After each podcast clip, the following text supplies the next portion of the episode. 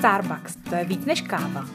Pojďte se s námi na chvíli zastavit, ponořit se do zákulisí ikonické značky a objevit Starbucks jinak. Mým dnešním hostem je vedoucí směny z kavárny v Paláci Archa, Jirka Langer. Ahoj Jirko, vítej u nás v podcastu. Ahoj Barčo, děkuji za pozvání. Musím na Jirku prozradit, že on s mikrofonem má mnohem víc zkušeností než já, protože zpívá, ale o to, to, na to se tady dostaneme až někdy ke konci. Ale dneska se budeme bavit hlavně samozřejmě o tvojí práci a taky o cestování, protože je léto a ty cestovatelské díly mají celkem úspěch. Podívat se někam do zahraničí takhle se sluchátkama v metru je docela fajn a protože ty si teď v nedávné době toho procestoval hodně, tak eh, se o tom určitě popovídáme, určitě nás i nějaký svoje zážitky z cest a i třeba ze Starbucksu na cestách. Tak úplně na začátek, jestli bys se krátce představil, něco o sobě řekni, jak se dlouho ve Starbucks a čím jsi si prošel. Tak zdravím všechny posluchače. Uh, jak bylo řečeno, mé jméno je Jiří Langer, Jirka Langer. A jsem z kavárny Palác Archa, což je v centru Prahy. V, ve Starbucksu pracuji už tři a půl roku, dva a půl roku, neumím počítat. a začal jsem od baristy, postupně jsem se vypracoval až na pozici key partner, čili vedoucí směny. Důležitý je říct, že jsem začínal v KFC, kousek od toho na Paládiu, takže jsem to neměl zase takovou velkou cestu se stěhováním. A tak. A co tě nalákalo k té změně značky v rámci Amrestu? Uh,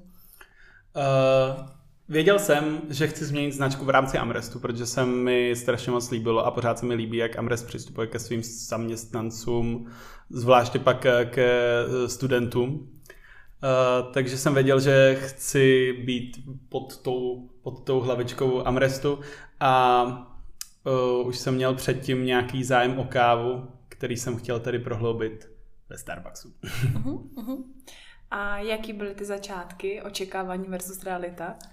Tak bylo to takové to, že jo, budou mět frapučínka, budu zvát kamarády na frapučínka. Eh, když jsem tam přišel, tak to byla pro mě taková těžká rána, protože naučit se všechny ty drinky eh, dalo hodně zabrat, ale když jsem se to potom naučil, tak to bylo skvělé. Super, tak tomu se ještě vrátíme. Zmínil jsi, že ti byl sympatický hlavně přístup Amrestu ke studentům, takže jsi, jsi pořád studentem a i s tím vlastně souvisela ta tvoje daleká cesta, tak eh, s našimi posluchači nás dílej, kde jsi byl a vlastně jak jsi se k tomu dostal. Na začátek jsem se tedy přihlásil do programu Discover EU, který, eh, což je vlastně projekt Evropské komise, eh, Přihlásil jsem se do něj vlastně na poslední chvíli, asi týden před uzávěrkou, takže to byla celkem náhoda. Eh, jak jsem ji říkal, je to projekt od Evropské komise, která eh, pořádá vlastně eh, tento projekt pro lidi 18 až 20 let. A je to vlastně věc, když vy splníte nějaké podmínky, což je věk, pak tam píšete vlastně krátký popis sebe, proč vy byste měli zrovna vyhrát tu jízdenku, o které budu za chvilku mluvit. Uh, a pak tam jsou takové kvízové otázky, co víte o, o Evropě a tak. Uh, tak dostanete vlastně na základě tohoto, této ankety jízdenku, pokud budete vylosováni. A ta jízdenka je vlastně klasická Interrail, Interrail jízdenka, což znamená, že vy máte vlastně 30 cestovních dní, ve kterých si musíte vybrat 7 24-hodinových jízdenek. Takže já jsem procestoval vlastně skoro celou západní Evropu, nebo takové to západní křídlo. Vyjel jsem teda z Prahy do Bruselu, z Bruselu do Londýna, z Londýna jenom na skok do Amsterdamu, z Amsterdamu do Hamburgu, z Hamburgu do Vroclavy v Polsku a tam jsem to zakončil a vrátil jsem se do Prahy. Mm. Jak dlouho ti to trvalo tady ta cesta? Uh, vzhledem k tomu, že uh, jsem se musel dostavit i do školy, předtím jsem měl nějaké školní povinnosti, potom jsem měl taky školní povinnosti, musel jsem si nějak naplánovat i jako dovolenou v práci, takže uh, jsem to zkrátil těch 30 dní na nějakých 12-13. Uh-huh, takže během těch 13 dnů si stihl těch 7 míst teda? Uh, pět. Dvě ještě pět. využiju na začátku července. Aha, aha takže že to ještě může pokračovat. Podle čeho jsi plánoval tu trasu? Eh, já jsem věděl, že chci na západní Evropu a to ne kvůli tomu, co teď na východě probíhá, ale spíš jsem věděl, eh, že chci rozhodně do Londýna, protože to je moje taková srdcovka. a cestovat eh, třeba, nevím, z Polska rovnou do Londýna by bylo takové komplikované, takže jsem zvolil to západní křídlo. Uh-huh. A ta konkrétní města, tak ty jsi vybíral podle čeho? Uh, já jsem takový městský typ, takže jsem věděl, že uh, mě nedá nic moc takový ty poznávání zámku, hradu, Eh, a takový ty malý městečka, takže já jsem přímo volil ty hlavní města, až teda na to Německo, který se mi líbilo z důvodu ceny, tak samozřejmě student, a, ale zároveň jsem měl na něj pěkný ohlasy společně i s tou Vroclaví. Vroclaví, doufám, že se to tak dobře skloňuje eh, z Vroclaví, takže tyhle ty dvě města jsem vybíral na základě toho doporučení od kamarádů a vlastně i recenzí na internetu. Hmm. A jak se řešilo třeba ubytování, jídlo? Eh, vzhledem k tomu, že my vlastně od té Evropské komise dostaneme jenom tu jízdenku, eh, čili my máme vlastně od nich zaplacený jenom, jenom to jízdný, tak eh, si všechno ostatní musíme zařídit úplně sami. Což na jednu stranu pro někoho, kdo si to neumí plánovat, nebo kdo je takový jakože neřízená střela, tak je to trošku těžší, přiznávám, i pro mě bylo, ale nakonec jsem si k tomu nějak našel cestu. Většinou jsem přespával v hostelech, což bylo strašně zajímavý, protože já jsem se toho strašně bál a bylo to takový, že v jednom pokoji s úplně cizíma lidma spát, prostě někdy v Londýně jsem byl třeba tři noci, v Bruselu dvě, tak to bylo takové, jako že jsem se bál, ale hned po první noci v Bruselu jsem věděl, že to je prostě pro mě. Jakože poznávání nových lidí a být třeba ve tři ráno v Bruselu na hlavním nádraží úplně s kamarádem, kterým znáte, kterýho znáte třeba tři hodiny, Doporučuju. tak na to člověk musí mít povahu, což ty asi máš. A tak i, jak to vypadalo, ty, ty hostely? Je to, moje představa o hostelu je taková, jako už asi x let zpátky, kdy říkáš, že mála bych se toho hodně lidí, ne úplně čistý, ale věřím, že dneska už to je trošku jinak. Uh, přesně tak, já jsem měl úplně stejnou představu jako ty, Baru, ale Přijel jsem do Bruselu a hned z té recepce, protože Brusel byl moje, byla moje první destinace, uh, přijel jsem do Bruselu a hned jsem věděl, že to bude skvělý. Hostel skvělý, vypadal, jakože na první pohled vypadal jak pětihvězdičkový hotel zvenku, bylo to takové, a on se jmenoval i nějak La Grand Pláce, takže jako úplně skvělý. Přišel jsem tam, postele jako úplně ústlané, čisté, všechno to bylo krásné. A hned jak jsem přišel, tak mě přivítali ty lidi, kteří tam spali už přede mnou takže, nebo ne jako v mé posteli, ale, ale ty, co tam spali jakoby v tom stejném pokoji. A hned jako, jestli nejdeš na pivo, něco takového dáme, zakalíme a tak. Takže, takže to bylo skvělý a už bych, když, nebo takhle, když budu cestovat příště, tak uh, si myslím, že hostel je pro mě ta správná volba. Když se podíváš na těch 12 dnů, tak zkus vypíchnout, co byly pro tebe takový ty největší zážitky. Londýn, Amsterdam, Belgii, tak lidi znají, že z pohledu těch památek, ale co pro tebe osobně byl ten highlight? Uh, pro mě asi největší zážitek byl bylo zrovna to, o čem jsem před chvilkou mluvil, ten Brusel ve tři, ve čtyři ráno prostě sedíte na hlavním náměstí, nevím, jak se zrovna jmenuje, ale je to prostě jedno, něco jako náš staromák v Bruselu a vidíte ty lidi, jak tam taky chodí, ty turisti, protože Brusel je strašně hezký i v noci. Takže asi to byl takový největší zážitek. A našel jsem tam i kamarády, se kterými se vídám doteď, takže to je taky skvělý.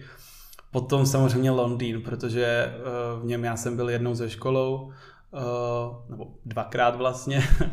A je to takový, že do Londýna bych se vrátil kdykoliv, eh, s kýmkoliv, protože to je prostě můj, můj, můj love town, jestli to tak můžu říct. A, a potom hlavně Vroclav. Tam mě silně překvapila, protože uh, samozřejmě někdo má uh, nějaké předsudky vůči nějakým městům. Říkal jsem si Vroclav, Ježíš Mariano, co to je za město. Přijel jsem tam, neskutečně krásně, čistý město hlavně. Ten hostel tam byl taky krásný, skvělí lidi A Starbucks v Polsku je asi jeden z nejlepších Starbucksů v Evropě, kromě teda Česka samozřejmě. Pozdravujeme kolegy do Polska. tak to možná zmiň vlastně, jaký kavárny si navštívil, jestli jsi byl všude, ve všech městech. A co třeba byly ty největší rozdíly, který jsi tam viděl? Protože některý z těch zemí tak provozuje Amrest, třeba mm-hmm. Polsko, ale většinu vlastně ne.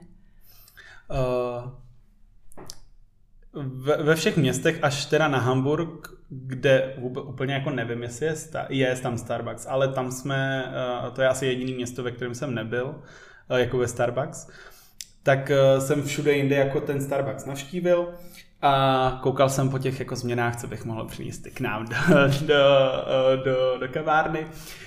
Store manažerka od nás nebude mít jistě úplně jako radost, že tam změním celou kavárnu, ale co bych mohl vypíchnout? Určitě ta Vroclav, protože tam má krásný prostory. Hlavní, hlavní nádraží ve Vroclavi, uh, tam je Starbucks a já jsem to točil i na Instagram, i potom na TikTok. Uh, tam to vypadá jak na zámku. Prostě tam si připadáte, tam mají pozlacený všechny tyče, všechno. Bar mají úplně krásně, jako je to takový něco jako máme na Černém mostě, takový kiosek ale máte to v takovém krásném prostoru, že se tam fakt cítíte jak na zámku, takže to, to bylo za mě krásný. Uh, Londýn tam mě jako nesklamali, skvělý, já jsem hlavně u hostelu hned měl Starbucks, takže tam jsem chodil každý ráno na snídaně, druhý, třetí den už mě tam znali, takže říkali, jo, to je ten ze Starbucksu z Česka, no tak jasně, tak mi tam něco přihodili navíc. No bylo, bylo to skvělé, já jsem, já jsem jako pozoroval i ty Uh, i ty drinky, i ty věci, co jako třeba tady nemáme, tam jsou. Uh, je to jako jasný, samozřejmě, každý trh má něco, každý trh uh, je pro něco dělaný. A myslím si, že některé drinky by se uchytily i u nás samozřejmě, jako třeba Mango Dragon Fruit Refresho, která byla velice dobrá, ale, ale uh, každý město má něco do sebe. A pozoroval jsi třeba nějaké rozdíly v tom zákaznickém servisu? Uh, já jsem si sebou taky z Česka vzal uh, naše recognition kartičky, což pro lidi mimo Starbucks vysvětlím, jsou to vlastně uh, jakési způsoby, kterými my se navzájem oceňujeme. Jsou to takové kartičky, na kterých jsou napsány naše hodnoty a slovo děkuji, protože tím se v poslední době kort si myslím trošku šetří. A nemělo by se.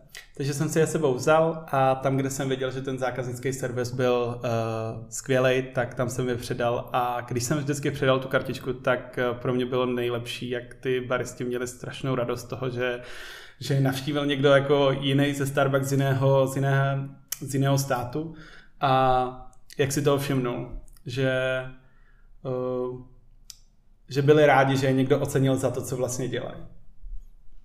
A když se vrátím k tomu servisu, tak byl tam nějaký rozdíl v tom přístupu třeba? Rozdíly v servisu jsem úplně nepocitoval. Je jasný, že třeba v kavárnách, kde mají větší bezy, tak se s váma nebudou jako vybavovat na handoffu, že prostě jaký máš den a takhle to, tak uh, to chápu, ale je pravda, že třeba rozdíl oproti třeba to, právě tomu Londýnu a třeba Vroclavi, ve kterém tom Eh, ve Vroclavi, kde byl ten eh, zákaznický servis fakt jako na top úrovni a z těch osmi kartiček, který jsem sebou měl, jsem tam po všech těch Starbucksech rozdal asi tři, tak eh, tam, tam rozdíly jsou určitě. Jo, jo. Já si vzpomínám, když jsem byla poměrně krátce ve Starbucksu, přijela jsem do Paříže, první prostě na Champs-Élysées jsem vběhla do Starbucksu a nějak nadšeně jsem začala vyprávět, že pracuji v Čechách ve Starbucksu a slečna jako hm, dobrý a, a, a vařila to kafe dál, mm-hmm. takže to mě trochu zklamalo. Jo. Tak mě zajímá právě, jestli, jestli něco takového si taky zažil, nebo no, byli něco, všichni nadšení. Něco podobného bylo v Bruselu a úplně stejný případ, když já jsem, to byla moje první destinace, když nepočítám Německo, kde jsem se stavil jenom jako na otočku a na nádraží, ale uh, ten Brusel to byla moje první destinace, já tam přijel úplně nadšený, někdy v 10 večer prostě, že jo, jdu se ubytovat, ale předtím se ještě skočím do toho Starbucksu, tak oni asi 15 minut před zavíračkou, že jo, a já jsem si objednal to velký cold brew. A oni na mě jako koukali, že jako co dělám a já jakože, no já jsem ze Starbucksu z Česka, tady chci prostě prohlídnout si A, a oni úplně, jo, hm, tak, tak dobrý, no. Přišel jsem tam další den, tak to už byly jako takový milejší a hlavně tam byli jiní lidé, takže uh, tam ten uh, servis, servis byl o něco lepší, ale taky to byl úplně stejný případ. Já jsem tam přijel nadšený a trošku mi to jakože skleslo, no, takže, takže tak. Tak stane se. Jsme měli dlouhý den třeba, budeme si říkat, že to není standardem. Zmiňoval jsi rozdíly v té nabídce, tak Refresha, Mango, Dragon Fruit, to je jeden typ, co bychom si mohli převzít. Co třeba ještě tě zaujalo, co u nás vůbec nemáme? Hodně mě zaujalo v Londýně, myslím, že to bylo, a myslím, že i v Amsterdamu, že mají Starbucks Original Nut Blend, myslím, že se to tak jmenuje, eh, což je vlastně mléčná alternativa, kterou si Starbucks vyrábí úplně sám a je to vlastně směs z, jak už název napovídá, z ořechu, takže to byla vlastně alternativa, eh, která měla v sobě kešu, lískový oříšky, pak takový to klasiku kokos mandly a uh, mě to moc jako nezaujalo, jako samotný třeba v latte, ale myslím si, že by si to svoje nadšence našlo i tady. Uh-huh.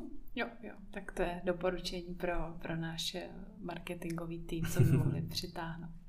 Když jsi cestoval sám, bylo to pro tebe poprvé takhle na vlastní pěst?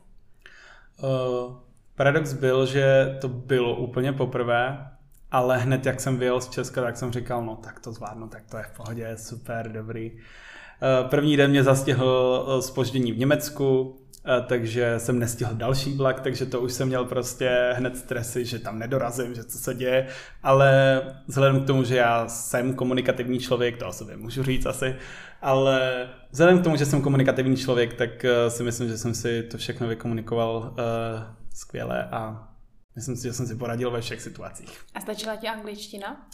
Uh, Vzhledem k tomu, že uh, angličtina je jediný jazyk, který bych si uh, troufal eh, mluvit na veřejnosti, protože pak je tu čeština, tam mi nikdy nerozumí a eh, na základce jsem měl snad dva roky, rušti, dva roky ruštiny, takže ta by mi asi na západě taky nikde nepomohla, tak uh, jsem si musel pomáhat jenom angličtinou. Samozřejmě někde rozuměli více, někde méně, ale v Londýně jsem poslouchal akcent samozřejmě, takže jo, mluvil jsem jenom anglicky.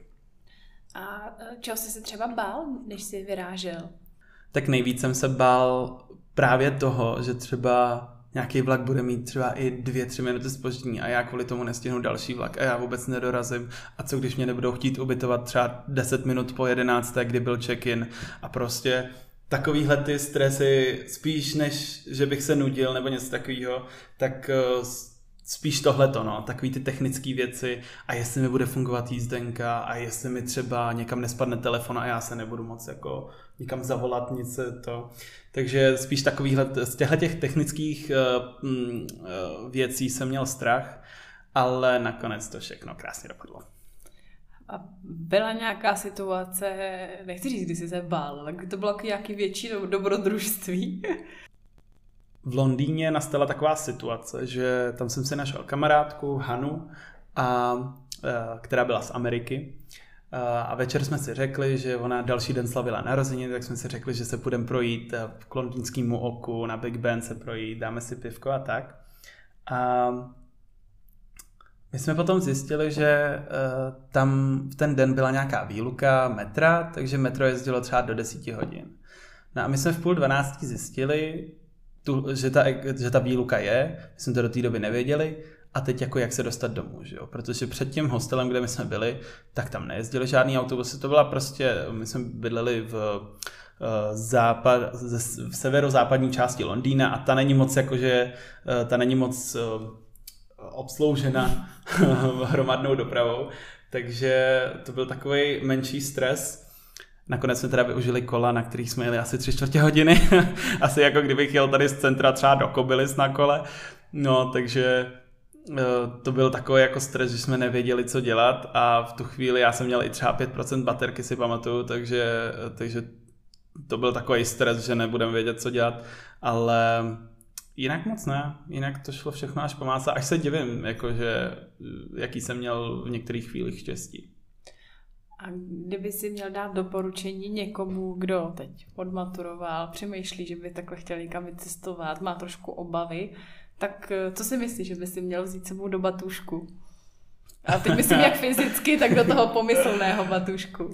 Hmm, tak můžeme začít a s tím pomyslným. Rozhodně, rozhodně by se neměl bát, ale vím, že říká se to snadno, že jo, samozřejmě uh, každý má nějaký strach, ale neměl by se prostě bát? Já, by, já bych to prostě řekl takhle, protože když, když potom, když přijedete do toho prvního města, do toho prvního hostelu, pokud teda budete zvolit, volit stejnou cestu jako já, tak, eh, tak si řeknete, že prostě to za to stojí, stojí a že to potom, když to budete rekapitulovat, že to za to stálo. Eh, dále by si měl přibalit určitě nějaký cestovní aplikace, protože vzhledem k tomu, že IDOS je česká aplikace, tak my v mnoha destinacích, mimo teda Londýn, tam mi to jediný nefungovalo, ale třeba kdo by řekl, že by v Bruselu fungoval český IDOS. Tam mi to nejvíc pomohlo na těch odjezdech, protože tam jenom vidíte vlastně, kam ten vlak jede a když nejedete na konečnou, tak vlastně nevidíte, jako kam jedete. Takže jsem si našel na IDOSu, jakou ten vlak má s konečnou a jel jsem podle toho IDOSu. Takže český IDOS, fakt skvělý, ale no, nabít telefon, nabíječku a můžete vlastně vyrazit prakticky jenom s telefonem a s powerbankou, peněženkou. Super. A je třeba něco, co bys dneska už udělal jinak, kdyby si znovu? Mm, asi bych si vzal sebou kafe. Protože, protože já jsem si nevzal sebou žádný kafe a to byla chyba, protože jsem se ho všude musel kupovat. Sebou bych si vzal třeba teď Viu, kterou máme v nabídce, což je naše uh, mikromletá, mikromletá instantní káva. Nechtěl jsem to říct, to rozpustný. no, a takže to by byla taková moje cestovní, cestovní káva, kterou bych doporučil všem taky. To bych asi udělal jinak. super, super. A tak možná, si pustíme teď eh, do toho, co děláš, když necestuješ, tak eh, ty kromě práce máš i dost jiných koníčků. Tak jaký to jsou a jak to stíháš všechno?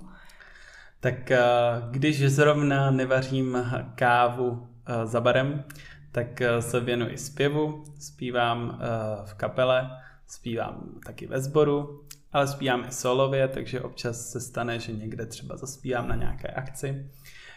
No, občas se taky stane, že zaspívám někde v televizi, třeba jako minulý rok Superstar. Uh, to byl velký zážitek, musím říct, asi největší zážitek, co jsem kdy měl do té doby, protože teď byla ta Evropa, že jo, to cestování, takže ono to pořád něco přebíjí.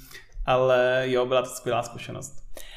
A změnilo se to nějak eh, pro tebe třeba v práci? Jakože ty poznávali zákazníci nebo za tebou cíleně chodili pro drinky, ptali se po tobě a tak?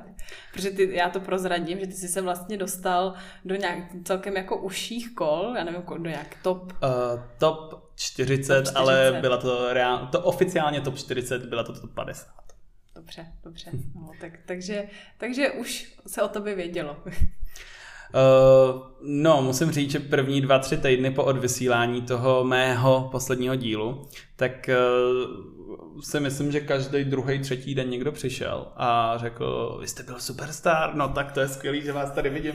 Občas jsem se vyfotil s někým, občas jsem někomu dal i podpis, což bylo pro mě takový jako zajímavý, protože do té doby jsem někomu jako nikde... Do té doby si psal těm lidem jména na který Přesně tak, přesně tak. psal svoje jméno na No, teď jsem psal jako s pozdravem pro Julinku Jiří Langer.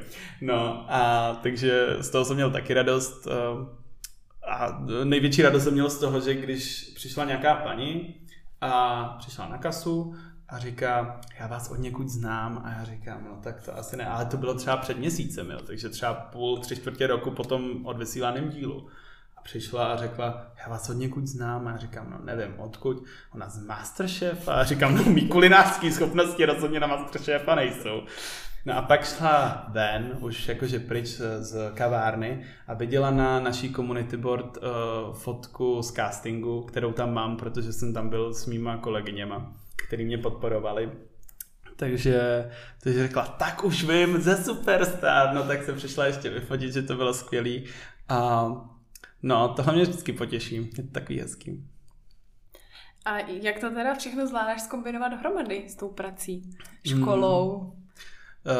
K tomu zpívání mám občas ještě nějaké jako natáčení, protože jsem studoval filmovou a televizní tvorbu, tak se občas eh, myhnu kolem nějakého natáčecího štábu. Eh, jde to těžce, ale jde to, vzhledem k tomu i, že Starbucks vlastně podporuje studenty a to už ve formě toho, že si můžeme vlastně vybírat směny, jak, jak chceme. Samozřejmě nejde to úplně vždycky uh, skloubit se vším, co je jasný.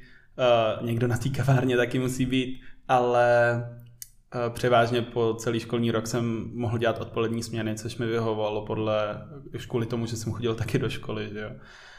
A víkendy občas, když jsme měli třeba koncert s kapelou, tak uh, je to prostě strašně flexibilní a za, co, za to si Amrestu převážně potom i Starbucksu moc cením.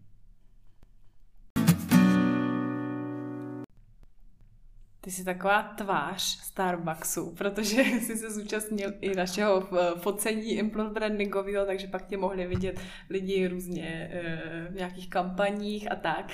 A i se zapojuješ vlastně do našeho Instagramu starbuckspartners.cz. Eh, tak jak, jak to vlastně vzniklo a jak tě to baví? Uh, já jsem, myslím, tohle, to už je asi rok a půl na zpátek, myslím, že to bylo vlastně na první podzem, kdy byl covid, tak jsem dostal nabídku, že Jirko podílat do ambasadorského týmu, myslím si, že tě to bude bavit, vzhledem k tomu, že i jako vystupuješ. A už ani nevím, od koho jsem to dostal. Myslím, že tehdy od tebe, myslím, Baru. Je to možný. Ty jsi taky původně v tom týmu byla, takže Já si myslím, že to zrovna bylo i od tebe. Hleda, lovec tam. A jak se to povedlo, že? ne, uh, dostal jsem nabídku, že jestli nechci dělat uh, v tom ambasadorském týmu, tak jsem říkal, jako, že mám toho hodně, ale tak zkusíme to. a nakonec mě to začalo bavit, takže jsme začali dělat, uh, začali jsme spolu spolupracovat Eh, bylo nás tam, při, když já jsem vstupoval do toho týmu, tak nás bylo asi 10. A eh, pro mě to bylo něco nového, že jo, měli jsme ty koly, měli jsme ty, měli jsme ty hovory, takže já jsem se cítil řadě tak jako, že já se mluvám, já musím mít na kol, že jo, takže to bylo takové, takové hezké. A mě prostě baví kreativní práce, baví mě fotit, natáčet, baví mě i být před tou kamerou, takže jsem si v rámci téhle zkušenosti vyzkoušel skoro úplně všechno. A v čem třeba vnímáš, že to je důležitý, nebo proč by to měla značka jako Starbucks dělat takovýhle aktivity? Uh, já občas slyším, že Starbucks je taková ta značka, uh, že lidi chodí na frappuccino, že to vlastně není vůbec o kávě, ale potom, když vy uh, zaběhnete do toho Starbucksu a dáte si tu frappuccino, tak jasně, je to jenom o frappuccino, ale když se toho baristy zeptáte třeba, jakou kávu byste mi doporučil a myslím tím třeba zrnkovou kávu, jo.